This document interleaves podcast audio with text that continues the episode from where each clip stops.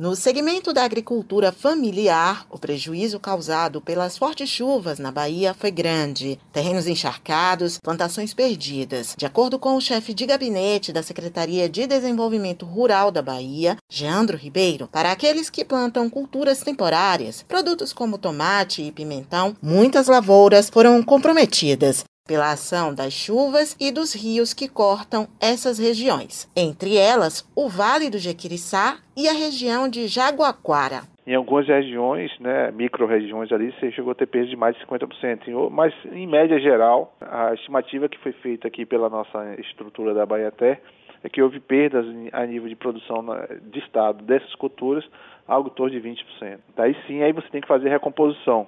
Então, como é que a gente está fazendo? Nós celebramos convênios com os consórcios públicos, que são chamados os consórcios entre os municípios, onde a gente vem fazendo investimentos de é, insumo produtivo. Então, é, são os kits produtivos.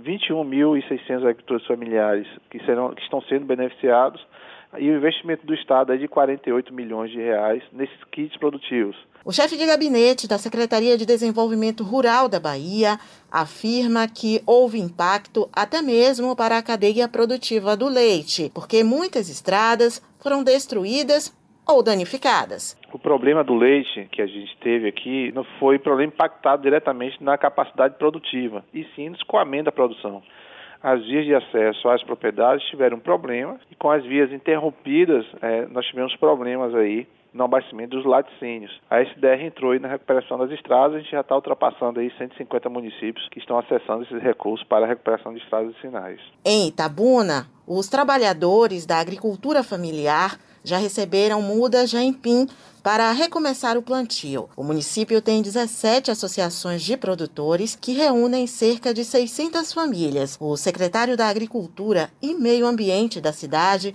Moacir Smith, diz que outras ações já estão em andamento para garantir a sobrevivência das famílias. Estamos entregando já inicialmente 2.100 mudas de aipim, a mandioca que se usa comumente na, nas mesas de todo brasileiro e que já estão sendo plantadas de uma quantidade de mais ou menos 100 mil mudas que nós vamos distribuir. Estamos também já preparando em convênio, em colaboração com o Instituto Biofábrica de Cacau e a Secretaria de Desenvolvimento Rural, 230 mil mudas de fruteiras que serão entregues a partir de maio de 2022. Esta semana próxima que segue, nós estaremos é, distribuindo 80 mil alevinos, onde os agricultores irão é, suprir a sua alimentação própria e o excedente vender nas feiras livres. O agricultor João de Oliveira ficou triste quando viu a destruição nas lavouras depois da chuva. Perdeu a plantação de feijão e de outros produtos. Mas agora ele está animado. Diz que já replantou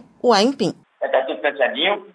E agora vamos, vamos repetir de novo é, as novas plantações. Se chegar mais coisas, melhor ainda, porque ainda tem muita área limpa, né? Por aqui, a tradição é o plantio de milho no dia de São José, no dia 19 de março. E se depender do trabalho do agricultor João de Oliveira, a festa de São João deste ano será de mesa farta em casa. Não vai faltar nem aipim, nem milho. É isso que eu estava querendo, né? Estamos esperando, né? Vamos, vamos pedir a Deus que tudo dê certo para ir na né? Suzana Lima para Educadora FM.